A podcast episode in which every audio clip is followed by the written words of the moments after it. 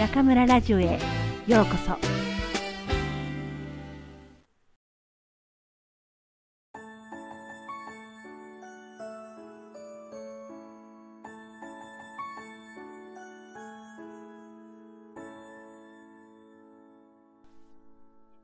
窓際のトットちゃん。黒柳徹子。その2校長先生。トットちゃんとママが入っていくと、部屋の中にいた男の人が椅子から立ち上がった。その人は頭の毛が薄くなっていて、前の方の歯が抜けていて、顔の血色が良く、背はあまり高くないけど、肩や腕ががっちりしていて、ヨレヨレの黒の三つ揃いをきちんと着ていた。トットちゃんは急いでお辞儀をしてから元気よく聞いた。校長先生か駅の人かどっち？ママが慌てて説明しようとする前に、その人は笑いながら答えた。校長先生だよ。トットちゃんはとっても嬉しそうに言った。よかった。じゃあ、お願い。私この学校に入りたいの。校長先生は椅子をトットちゃんに勧めると、ママの方を向いていった。じゃ、僕はこれからトットちゃんと話がありますから、もうお帰りくださって結構です。ほんのちょっとの間、トットちゃんは少し心細い気がしたけど、なんとなく、この校長先生とならいいや、と思った。ママは潔く先生に言った。じゃ、よろしくお願いします。そしてドアを閉めて出て行った。校長先生はトットちゃんの前に椅子を引っ張ってきて、とても近い位置に向かい合わせに腰をかけると、こう言った。さあ、何でも先生に話してごらん。話したいこと全部。話したいこと？何か聞かれてお返事するのかな？と思っていたトットちゃんは、何でも話していいと聞いて、ものすごく嬉しくなって、すぐ話し始めた。順序も話し方も少しぐちゃぐちゃだったけど、一生懸命に話した。今乗ってきた電車が早かったこと。駅の改札口のおじさんにお願いしたけど、切符をくれなかったこと。前に行っていた学校の受け持ちの女の先生は顔がきれいだということ。その学校にはツバメの巣があること。家にはロッキーという茶色の犬がいて、お手とごめんくださいませご飯の後で満足満足ができること。幼稚園の時、ハサミを口の中に入れてチョキチョキやると舌を切りますと先生が怒ったけど何回もやっちゃったっていうこと。鼻が出てきた時はいつまでもずるずるやってるとママに叱られるからなるべく早く噛むこと。パパは海で泳ぐのが上手で飛び込みだってできること。こういったことを次から次とトットちゃんは話した。先生は笑ったり、うなずいたり、それから？と言ったりしてくださったから嬉しくてトットちゃんはいつまでも話した。でも、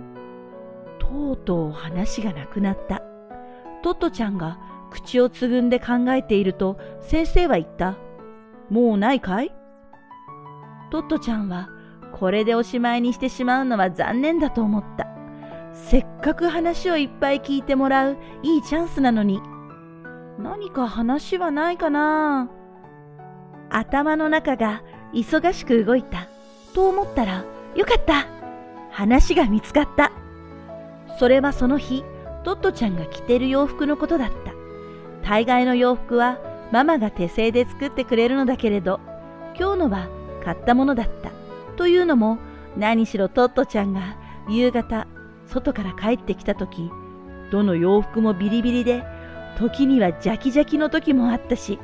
どうしてそうなるのか、ママにも絶対わからないのだけれど、白い木綿でゴム入りのパンツまでビリビリになっているのだから、トットちゃんの話によると、よその家の庭を突っ切って垣根を潜ったり、原っぱの鉄条網の間をくぐるとき、こんなになっちゃうんだということなのだけれどとにかくそんな具合で結局、今朝家を出るとき、ママの手製の洒落たのは、どれもビリビリで、仕方なく前に買ったのを着てきたのだった。それはワンピースで、エンジとグレーの細かいチェックで、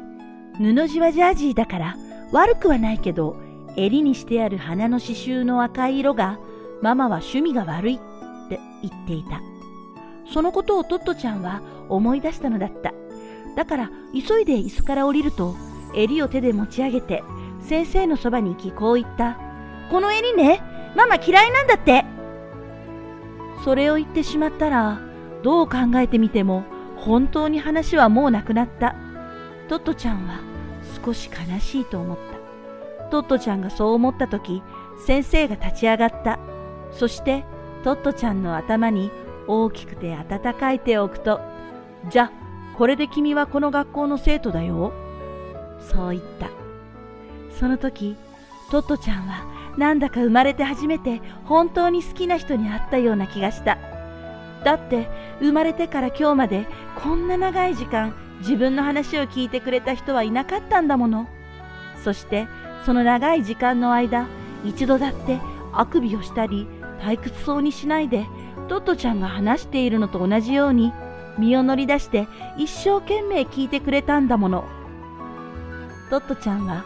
この時まだ時計が読めなかったんだけど、それでも長い時間と思ったくらいなんだから、もし読めたらびっくりしたに違いない。そしてもっと先生に感謝したに違いない。というのは、トットちゃんとママが学校に着いたのが8時で、校長室で全部の話が終わって、トットちゃんがこの学校の生徒になったと決まった時、先生が懐中時計を見て、ああ、お弁当の時間だな、と言ったから、つまりたっぷり4時間、先生はトットちゃんの話を聞いてくれたことになるのだった。後にも先にも、トットちゃんの話をこんなにちゃんと聞いてくれた大人はいなかった。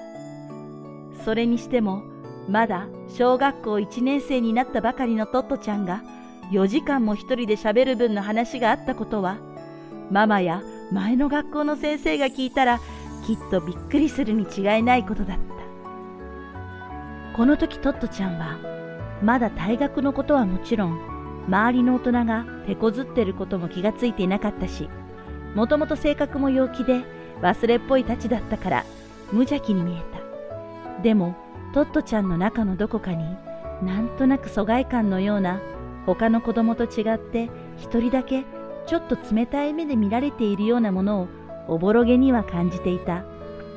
それがこの校長先生といると安心で暖かくて気持ちが良かった。この人とならずっと一緒にいてもいい。これが校長先生、小林創作士に初めて会った日、トットちゃんが感じた感想だった。そしてありがたいことに校長先生もトットちゃんと同じ感想をその時持っていたのだ。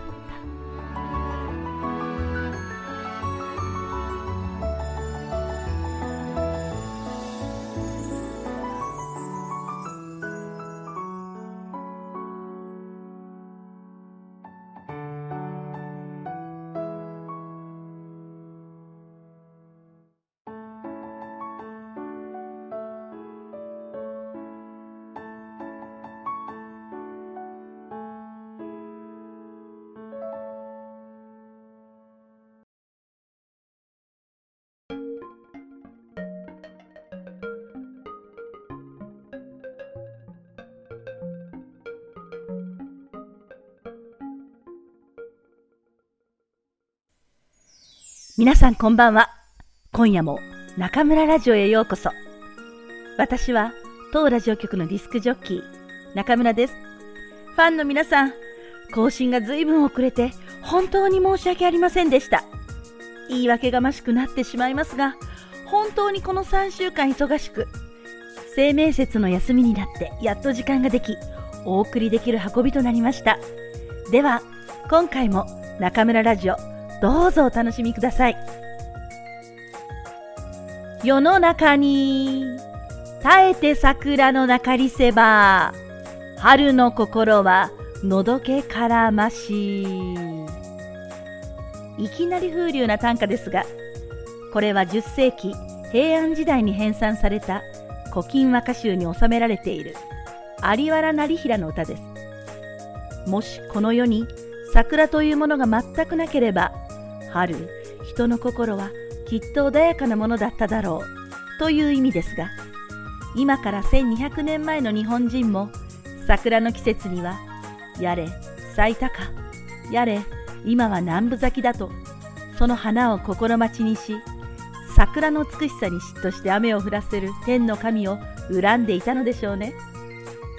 かくいう私も3月25日に学生、同僚のワイジャオと共に武漢の名所、東風院園に行ってきました。この桜園は中国最大規模ということで、平日の午前中にもかかわらず大勢の見物客がいました。桜の花は一日早く行った遅く行ったで随分様子が変わってしまいます。今回は一日遅かったか少し散り始めていましたが、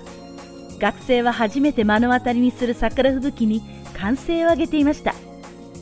美しい盛りに何の未練も見せずハラハラと散る桜。日本語を勉強している皆さんなら、日本人と桜の関係についていろいろと学んだことがあるかもしれませんが、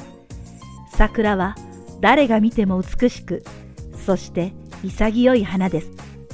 ぜひ皆さん、来年、武漢に桜を見に来てくださいね。さて、前回からお届けしている朗読、窓際のトットちゃん、お楽しみいただいているでしょうか？わずか小学校1年生で学校をクビになってしまったトットちゃん。授業中に机の戸をパタパタと何度も開け閉めしたり、教室の窓からちんどん屋さんを呼び込んだりするかなり変わった女の子です。この女の子が大きくなって日本で知らない人はいないほど有名な司会者、女優になるなんて当時は誰が予想できたでしょうか彼女の名前は黒柳徹子さん。日本のテレビ女優第1号で1976年に始まったトーク番組「徹子の部屋」は現在も続く超長寿番組でギネスブックにも載っていますまた今回の朗読で読んだ自伝的物語「窓際のトットちゃん」は1981年に出版され戦後最大のベストセラーとなり800万部以上が売れました。この本は世界中で翻訳され中国でも640万部以上が売れたそうですから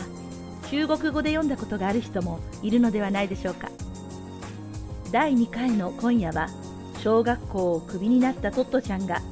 転校先の巴学園の校長先生である小林先生と初めて会うシーンです。話し出したら止まらないトットちゃんの話を4時間も熱心に聞いてくれた小林先生。これ以上子供にとって嬉しい大人がいるでしょうか？私も教師の端くれとして小林先生を見習ってもっと学生の話に耳を傾けるよう鋭意努力したいと思います。今武漢は昨夜から続く豪雨であちこちが水没し大海原が出現しています。あまり雨が降らないところのせいか武漢は排水がよろしくなくひとたび大雨が降ると道路は川となり湖は海となり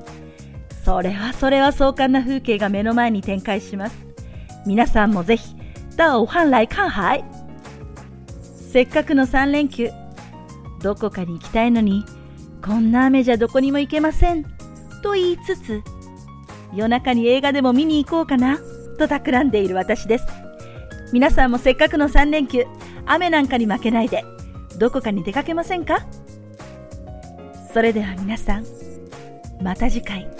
ここでお会いしましょう。おやすみなさい。